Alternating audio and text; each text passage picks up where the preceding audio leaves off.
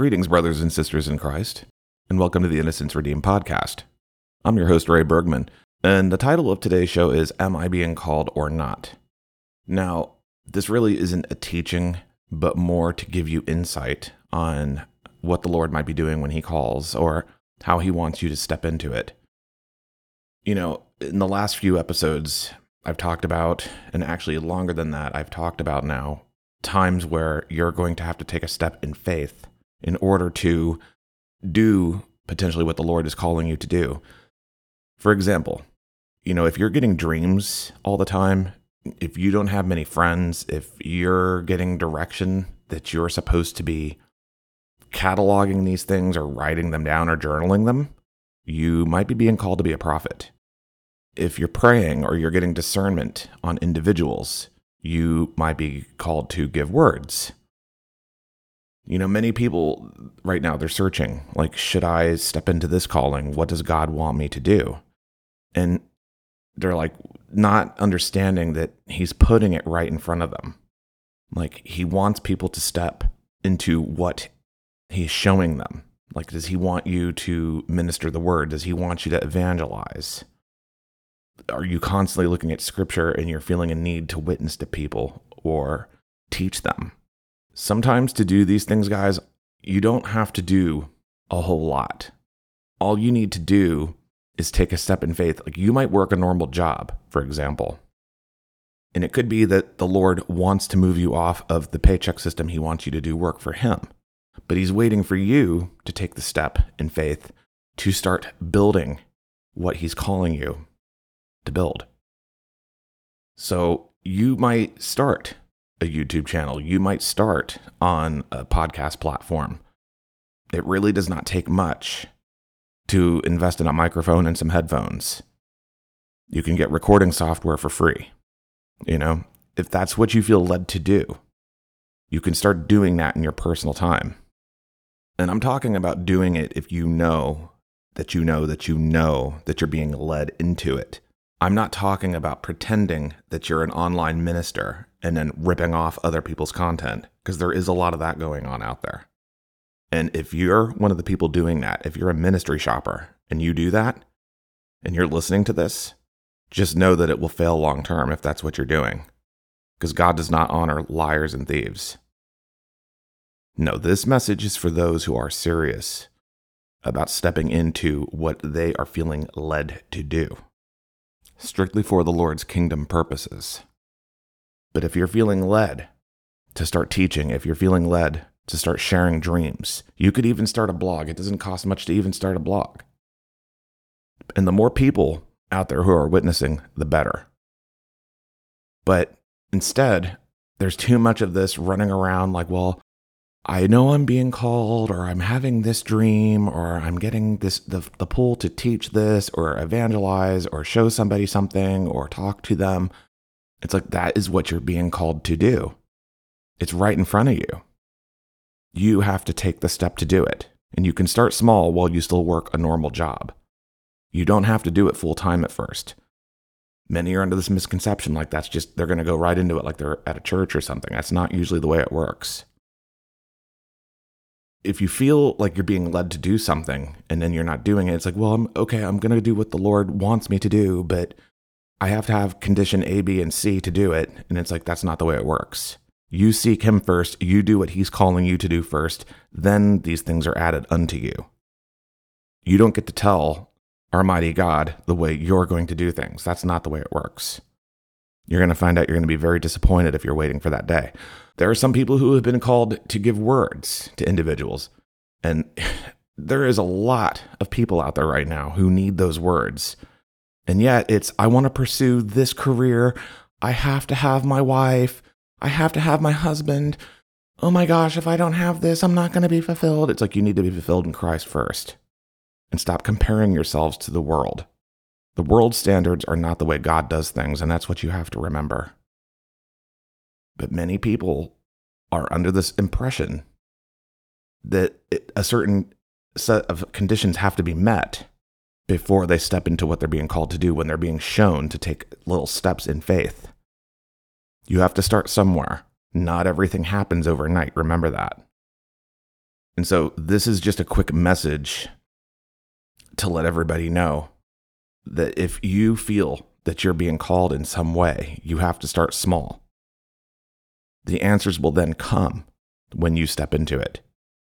But if you continue to sit there and say, well, I feel I'm supposed to do this, but then you're not doing it. And then you're sitting there crying out and crying out and crying out. It's like, well, you're being shunned. And I also said not too long ago, pay attention to who the Lord is putting in your life. Because if somebody is trying to help you or show you or mentor you, and you're afraid to take that step in faith to do what you're being called to do when it's right in front of you, and that person's showing you that, but you want to go every other way because you want what you want when you want it, that's not going to help you either. I've seen it way too many times somebody's being called and they're not stepping into it. And they have a mighty gift that the Lord has given to them and they're not using it. It's essentially going to waste because they're pursuing everything else in the world. If we're not learning to take steps in faith right now, how is that going to work for us in the future if we continue to chase everything in the world right now? How is that going to help us in the future? It's not. Because if you're doing that now, when things start to go south, which they already are, I don't have to talk about the hurricane in California. I don't have to talk about the fires over in Maui. We can see that different things are starting to happen, different judgment events.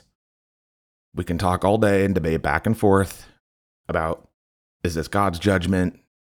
Is this evil powers that be doing this? This is why you need to start getting ready now because the harvest is ripe, but the workers are few. And if you know that you're being called and you continue to play around, that is not going to benefit you in what comes. You're going to find that you've been wasting your time, and you're going to wish that you had turned and done the right thing when you knew you were being called to do it.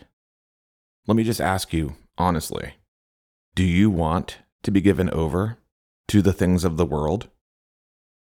Because if you continue to pursue the things of the world, when you know you've been called, God can give that gift to somebody else. He can give the job to somebody else. And even if you're not being called, you should be getting yourself in God's presence and submitting to Him anyway. Because I've told you guys many, many times what is coming. In fact, I'm going to be trying to get many rounds on again for an update. But if you've heard the shows I've done with him, there's no gray area. We have talked about it many, many times. The Lord has been sending his prophets to warn, he has been giving the words. This is not playtime. Like it's a conditional serving. That's not the way it works. You have to submit. Sometimes there's suffering involved. That's just the truth. Count the costs. So you know when you're being pulled. If you've been praying, if you're being shown, if the Lord is showing you someone in your life, like let's say that you've become friends with someone and you see that they're going through different turbulences, like where he's stretching their faith. He's showing you that for a reason. He's letting you get a front row seat to it to show you because there are going to be times you have to count the cost. In fact, there it's always counting the cost, not just at times. It's always counting the cost. You quickly learn that you don't get to do everything when you want, the way you want, and how you want. You seek him first and his kingdom. You seek the Lord and his kingdom first, and you say, Well, Lord, I'd like to have this and that, but if it's in your will with what you've called me to do. Can you go do what you want? Well, yeah, I've said before you can. And I know I'm I sound redundant talking about this over and over again, but I've noticed that it doesn't seem to be getting through. The bottom line is this we are running out of time.